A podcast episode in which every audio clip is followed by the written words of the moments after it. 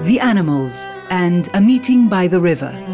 A selection from the book The Animals Love Letters between Christopher Isherwood and Don Bachardy, with commentary by Katherine Bucknell, followed by a dramatic adaptation by Christopher Isherwood and Don Bachardy of Isherwood's novel A Meeting by the River.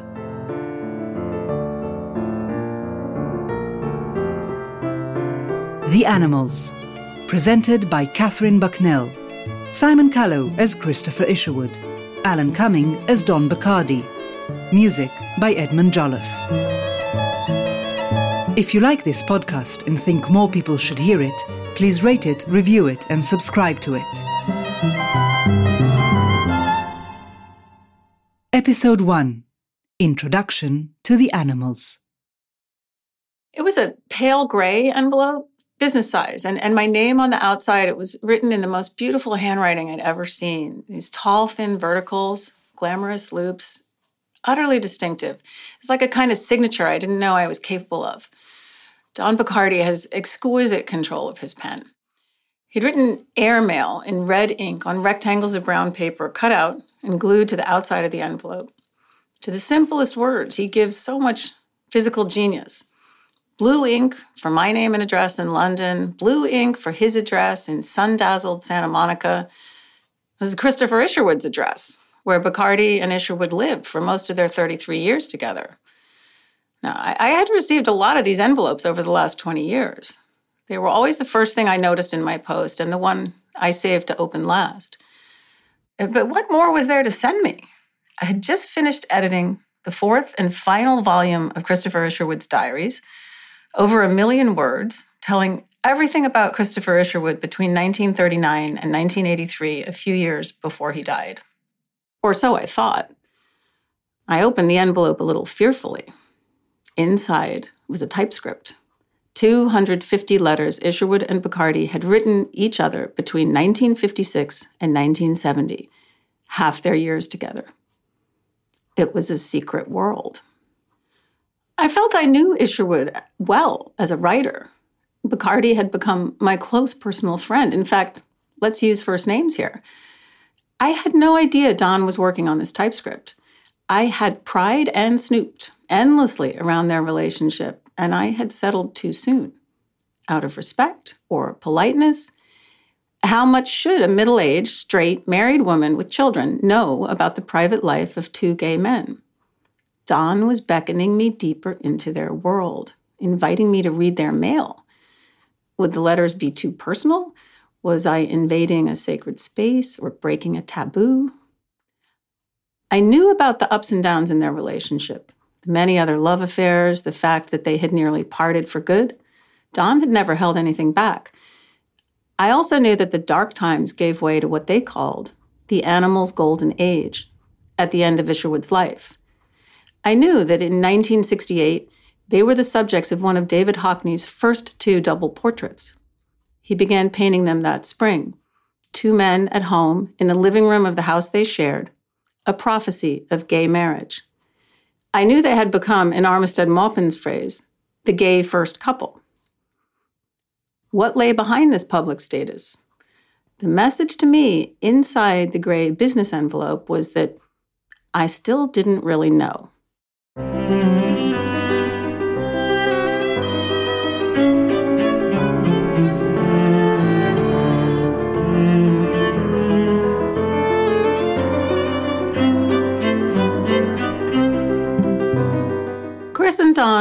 Moved in together in 1953.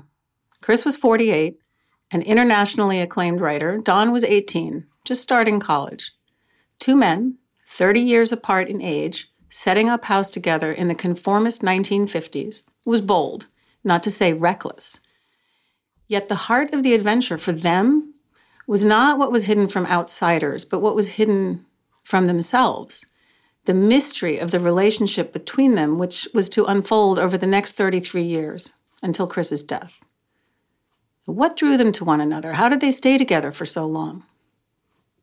Christopher Isherwood, you know, the, the public Christopher Isherwood, the author of Goodbye to Berlin, on which Cabaret was based, of A Single Man, which Tom Ford adapted as a film, the playwright, the screenwriter, arguably the greatest memoirist and diarist of the 20th century, he found on several attempts that he couldn't write a book about his relationship with Don Bachardy.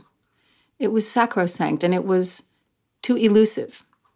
His diaries contain plenty of brief descriptions of Don and of events in their life, but Chris always leaves off with a sigh, a sense of awe at what he couldn't articulate in writing. This wild, rich, inner life that in the end is more meaningful and more authentic than anything conducted in public or for public show.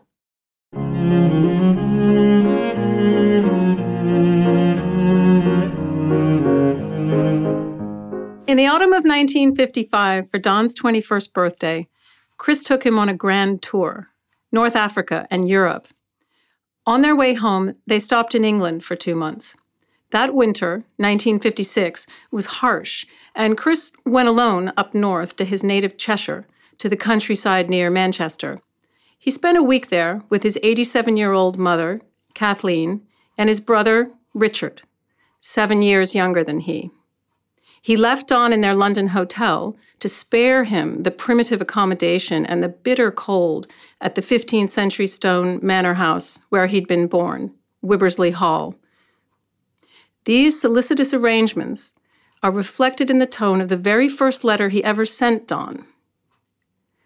Christopher Isherwood, famed for the detachment and poise of his prose style, is anxious to return to his younger lover, longing to please and reluctant to impose.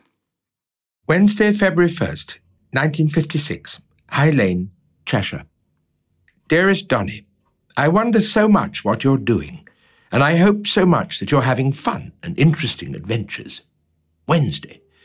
When you get this, it will be Thursday, and then there will be only Friday, Saturday, Sunday. But I mustn't get rattled. I keep looking out anxiously at the snow which fell last night, and wondering if more will fall and block the roads. But I'll get through somehow, like in that Courbet painting, The Diligence in the Snow at the National Gallery. This house is as damp as a sponge and cold. You can see your breath even when standing by the fire. And the sheets are damp like grave clothes, and the books on the shelves smell of corpses. And in the kitchen and scullery there are very old smells of dried fat in skillets, and old, old black rags that are quite frighteningly filthy in a 19th century way, like something out of Oliver Twist. I don't say all this just in complaint. A lot of it is hilariously funny or very touching. I'm glad I came alone because it's really easier to take. I spend a lot of time scrubbing things. If only the pipes don't freeze. My mother is absolutely marvellous. Sharp as a needle, sees well, hears perfectly, remembers everything, talks all day long. Poor Richard is turning rapidly into a prematurely aged freak. His face around the nose is dark purple, bad circulation, I guess, and he's lost several of his teeth in front, and he walks with a stoop and keeps his head down. But he's so kind and gentle and anxious to help. He fills my bed with hot water bottles, leaving marks on the sheets because his poor hands are chronically covered with coal dust. He's forever building fires or making tea, which is pure liquid brass. They have two white cats. The female has a black smudge over one eye, and she is fat with kittens, fathered by the other cat, her son. She is one of the best looking cats I have ever seen, and she doesn't give a shit about any of us. If I didn't hate the cold so, I'd admit that this place is marvellously beautiful. Cobden Edge, the first ridge of moorland behind the house, is all white and there is a strange orange light on the snow. The bare trees are so black against it. Cheerful stamping men in mufflers bring milk and newspapers. Unless I send a telegram to the contrary, I will arrive at Euston Station Monday afternoon at 1.55. No need to meet me if you have something else to do. I just tell you so you'll know approximately when I'll be at the hotel, about 2.30. Leave word for me there if you're not coming to the station, but I hope you do. Imagine, this is the first letter I ever wrote you. I think about you all the time, and about times I might have been kinder and more understanding and I make many resolutions for the future, some of which I hope I'll keep. In any case, all my love, Chris. To amuse himself in London, Don had started writing a play about his mother and father. I hadn't realized how interested he was in writing and in the theater. I'd met him only as an accomplished portrait artist already in his 50s, living alone in the house he once shared with Chris in Santa Monica. In his first reply to Chris, suddenly I could hear his much younger voice speaking from half a century before. This magical, irresistible boy who I knew from the diaries had made Chris as happy and as unhappy as he'd ever been. Suddenly, that young man was speaking. February the 1st, 1956, London. Dear Chris, it is freezing here. It snowed most of yesterday, and even began to lay on the iron steps outside the window. But today it is all gone, and though clear and sunny, it is much colder. I am still in bed. It's past twelve, because it's the only warm place. I have been reading and working on my play. I'm amazed. I worked three and a half hours yesterday morning and three hours this morning, and now I have eight pages of solid notes and, I think, a very good outline for the first two acts. I've managed to think up a surprisingly well constructed plot, although there's not much of a story, and already I know roughly what the third act will consist of. I feel quite silly, especially in the afternoon and early morning, when I think of writing this play, but nevertheless it is going well, and it is fun. It's a very heavy drama. I hope that isn't a mistake, and not very original but with a few surprises.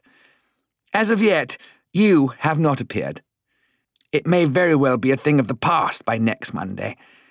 I really haven't written more than just a few snatches of dialogue yet.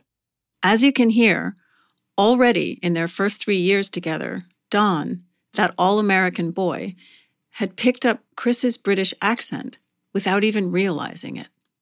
John I don't even know his last name yet, Cuthbert's friend, called yesterday morning and took me to Fresh Airs last night.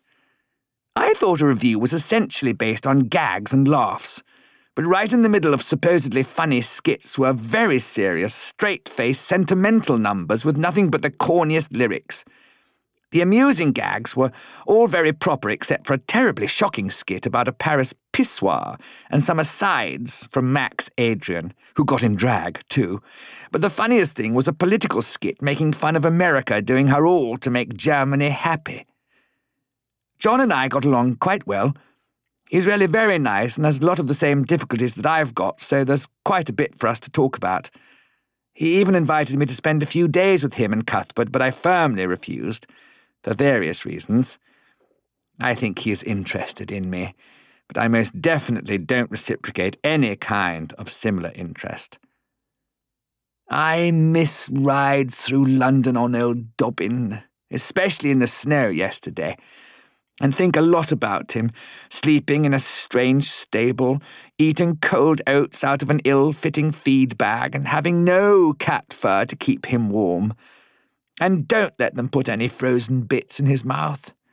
And tell him an anxious tabby is at the mercy of the RSPCA and counting the days till his return. Love, Don. Don's letter is signed with a paw print over his name. Dobbin and Tabby are pet identities, the animals. Chris was a stubborn gray workhorse.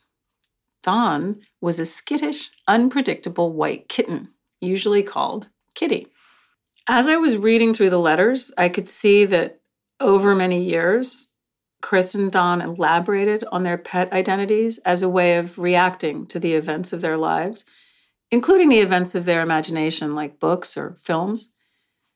The animals evolved as a kind of game or masquerade, a camp, let's say. They spoke about the animals in the third person, distancing themselves from the sentimentality in which the animal identities allowed them to indulge. So the camp freed them to explore the serious matters of love and commitment and to reveal themselves more fully to one another. The animals are mentioned in the diaries, but they are everywhere in the letters. Cute, kitsch, sentimental, but also profound, mysterious, eternal, and in glimpses, utterly savage, surviving off each other, tooth and claw. A young man craving knowledge and security, an old man cannibalizing the vigor of youth.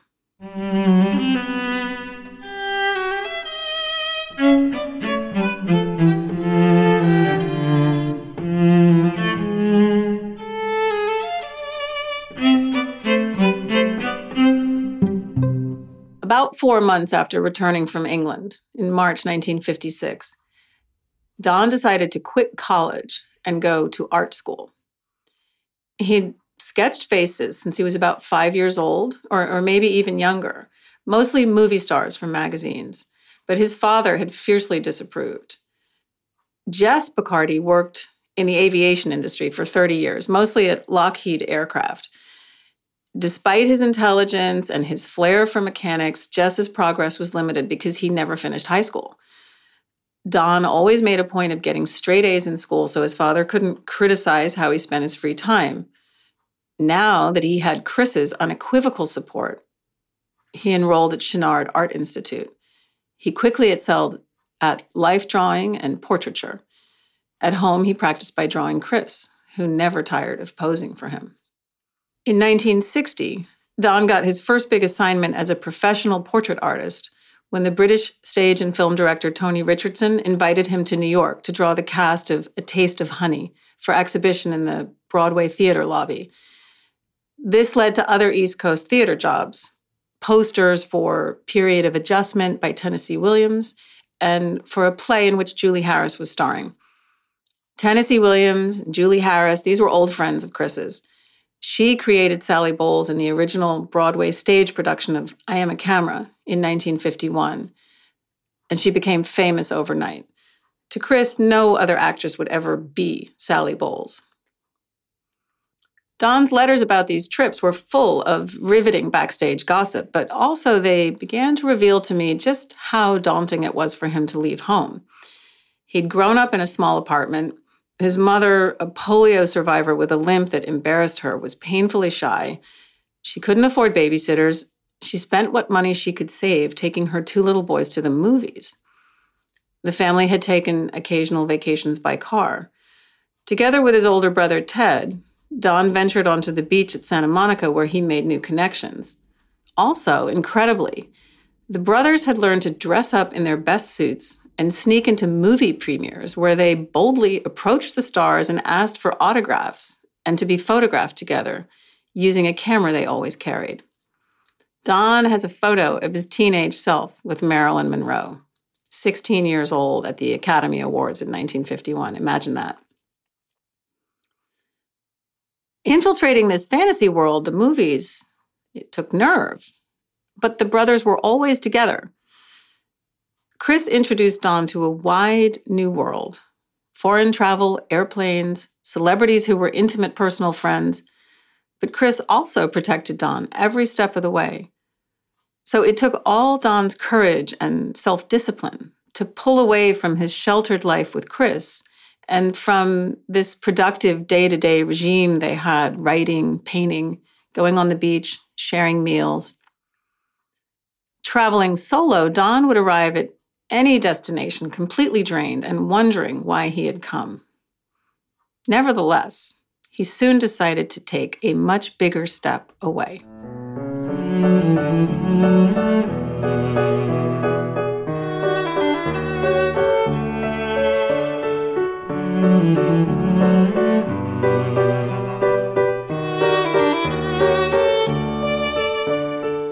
He was nearly 25 and he wanted to explore the world and his talent on his own terms. Chris was determined to encourage him. Stephen Spender, the British poet and magazine editor, close with Chris since the 1920s, offered to help Don get a place at the Slade School of Fine Art. A wealthy Californian, Russell McKinnon, came forward as a patron, providing funds for six months of study abroad. In January 1961, Don moved to London alone. The animals found the parting excruciating. Tender, aching letters flew back and forth as Don made his way by stages to Manhattan and then on to London. Chris went around the house in Santa Monica in Don's old sneakers to feel nearer to him. Don was so miserable that he couldn't work when he got to London, and he felt both disappointed and overwhelmed by the Slade. But he wanted the challenge of solitude, and writing home to Chris strengthened him. He stayed briefly with Stephen Spender and his wife, Natasha, a pianist. Then he took digs offered him by Richard Burton and his first wife, Sybil, whom he'd seen in New York when he broke his journey there. He was too shy to involve himself with many of Chris's London friends, though he grew close to the socialite Dr. Patrick Woodcock. Through Woodcock, he was able to meet casually with the painter Keith Vaughan, who was his tutor at the Slade. February the 6th, 1961, London. My dearest love. To start with, the good news. Sybil and Richard Burton have let me have their house in Hampstead to live in since Richard is committed to Camelot until next December, and that means they will be in New York till then. The house is very comfortable and snug, just built a few years ago and so fitted with all the modern conveniences that we would take for granted. Richard offered it to me when I went backstage after Camelot to see him. I thought at the time it would be so much better to find my own place and be absolutely on my own in some stylish little flat in the centre of London. Hampstead seems so far out. Three days of hunting for some such stylish little flat, dealing with housing agents and lodging bureaus and tedious landladies, cured me of any such notion. I am in the house now sitting up in their double bed, in fact, thinking, as always, of my darling Dobbin and how terribly I miss him. But more of that later. Richard's brother Ivor Jenkins and his wife Gwen, whom we met when they were in Los Angeles about a year and a half ago, have a house of their own directly across the street and have been very kind and helpful to Kitty and are so eager to please. The house I'm in is legally theirs because Richard is supposed to be strictly a resident of Switzerland, so they know their way around it and explain everything to dense Kitty. And it is not so far away from town after all. It takes me less than half an hour to get to the Slade on the Underground, and I don't even have to change trains. It is a relief to be away from the spenders. Stephen took trouble to take me out to dinner one night and then took me to the Slade to introduce me, but the second evening I was there, Stephen asked me if I could be out because they were having a dinner party and had as many people as could be sat around the table. All this is, of course, understandable, and yet I couldn't help feeling uncomfortable and in the way. And of course, it was altogether a bad time for me, and I probably read all kinds of meaning into their behaviour because I was so upset. The person who has been an angel is Patrick Woodcock, I called him in desperation, and he immediately understood how I was feeling and was so kind and warm and helpful. He has taken charge of entertaining me and has already managed, aside from everything else, not only to get me into Covent Garden, but for a very glamorous opening Britten's opera of A Midsummer Night's Dream. He got me a seat in the second row, dead centre. Of course, the opera was a bore, except for John Piper's sets but it was fun to see Covent Garden at its best. John Gielgud's friend Paul Anstee and Patrick went together, and we all had dinner afterwards. Keith Vaughan turns out to be one of Patrick's dearest friends, and we all had drinks on Sunday. Keith is very shy, and we haven't yet really made contact, but I am hoping. Oh, my dearest darling. I've tried to keep this letter fairly bright, but I really am so awfully sad and I miss you so very much. I need you so. I really don't know now whatever possessed me to come to this place. The only thing I seem to have done really is to create more problems rather than solve any. Everything that I thought was wrong with my life in California, all the problems I felt trapped by there, I have brought with me to London. And I've left the dearest treasure I had behind me, unguarded. I certainly never knew before how much I need you, my love, good or bad as it may be. I do need you, and feel lost without you, and long to hide myself in your mane and sleep warm against your flanks. I honestly don't know what I'm doing here. And the thought of painting, of wanting to paint, is farthest from my mind. The Slade is really no different from any other school I've been to sloppy, dirty, disorganized, bored teachers and bored students and bored models. Mind you, I've spent less than a day and a half there, and yet I feel I know it. I can smell the same old smells and sense the same situation that always makes me retreat into my fur and hide there, silently disapproving and scared at the same time, paralyzed with apathy. Later. Please don't fear that Kitty will crumble. He believes that his Dobbin will always be there, and that belief is so precious to Kitty. It really keeps him going when all else fails. Nothing will ever take Dobbin's place. Nothing will ever be so bad that Kitty will feel he can't rely on his horse. I will call you on the 14th. I've almost called you so many times already. And my number at the house in Hampstead, NW3, 11 Squires Mount, is Swiss Cottage 3718. The telephone people are supposed to come to fix it today. I can get calls on it, but can't call out. A good thing, too, I'm thinking. But I will call you on the 14th, if not before. Please keep sending those love waves. I love my darling very, very much. K. P.S.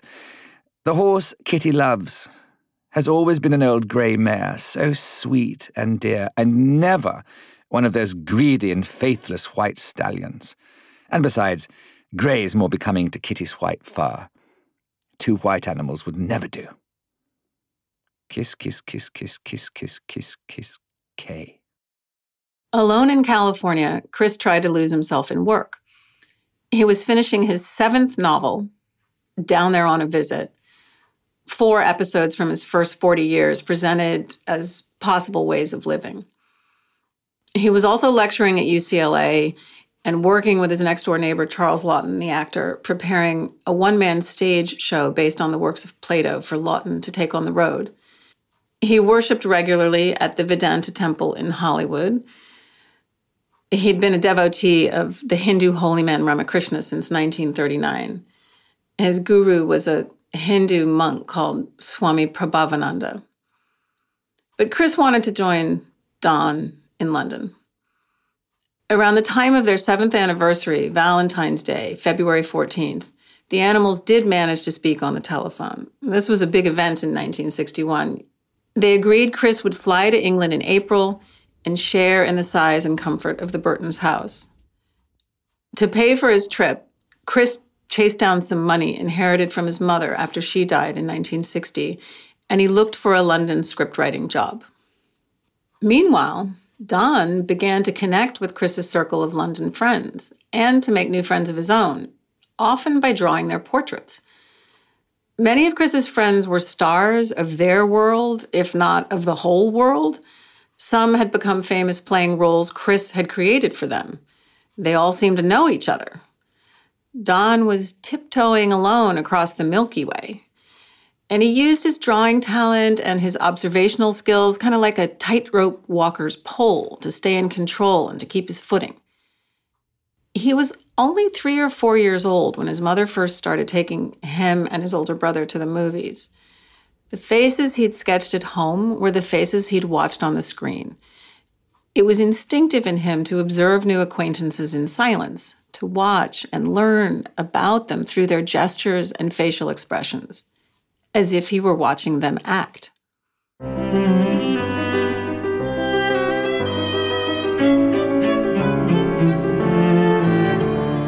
The animals spent six months together in London, including a brief trip to the south of France, where they stayed with Tony Richardson at his farm, Les Baumettes, and visited Somerset Maugham at his house, Villa Mauresque in Cap Ferrat.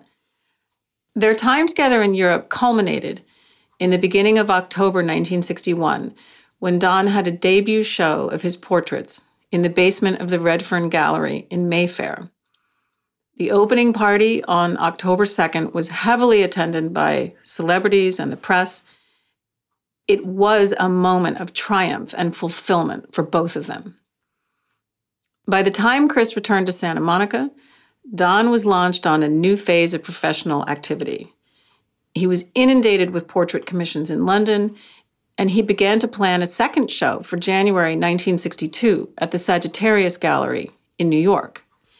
His success, though, was to threaten the nine year old relationship between the animals.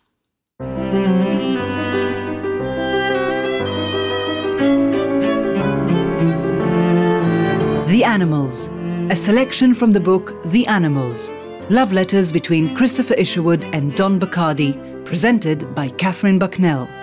Simon Callow as Christopher Isherwood. Alan Cumming as Don Bachardy. Music by Edmund Jolliffe.